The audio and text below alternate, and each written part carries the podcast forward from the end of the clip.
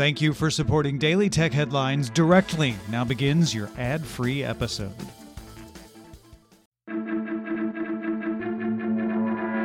These are the Daily Tech Headlines for Thursday, January 3rd, 2019. I'm Sarah Lane. In a letter to investors, Apple CEO Tim Cook said that the company had lowered its Q1 guidance to $84 billion, down from a range of $89 to $93 billion.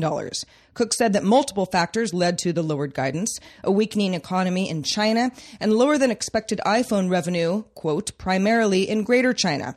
In an interview with CNBC, Cook said, quote, "It's clear that the economy began to slow there for the second half, and what I believe to be the case is the trade tensions between the United States and China put additional pressure on their economy," end quote.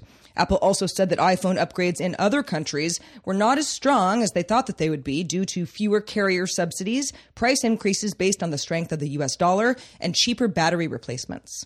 Netflix hired Spencer Newman as its chief financial officer. Activision Blizzard fired Newman as its CFO on Monday, which a source tells CNBC was because he was pursuing another job. Newman will replace David Wells at Netflix, who announced he was leaving the company back in August. Vuzix's Blade smart glasses are now available for pre-order with a floating display, not unlike Google Glass, and Amazon Voice Assistant compatibility, with Google Assistant apparently on the way. The Blade is designed to work with your smartphone, although it also has Wi-Fi connectivity, and also comes in just one style for now. Blade OS is based on Android, and navigation uses the touchpad on the glasses' right side to swipe and tap around. A built-in 8-megapixel camera can take photos and record video, and a red light indicator will let the world know when the camera app is in use. The Blade starts shipping at the end of the month for $1,000.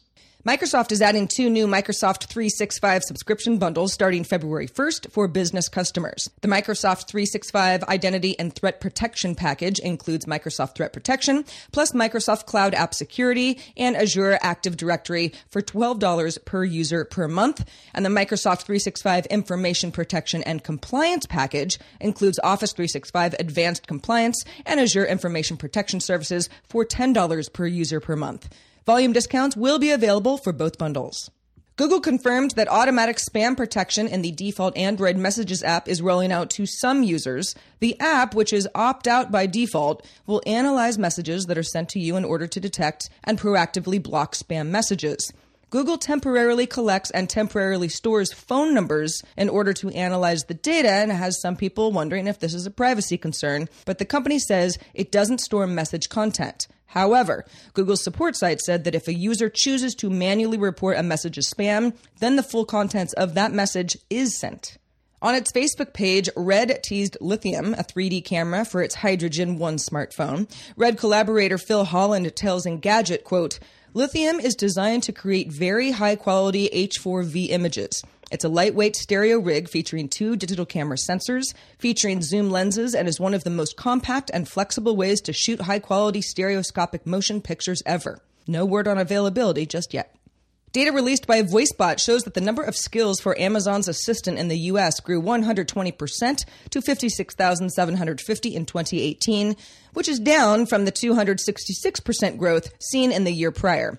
Skills grew by 233%, however, in the U.K. and 152% in Germany. Amazon released its own year-end top skills list based on customer reviews, engagement, innovation, and more. Largely, they were games and skills promoted by Amazon itself, but some non-game categories mainly focused on daily habits, wellness, and family fun.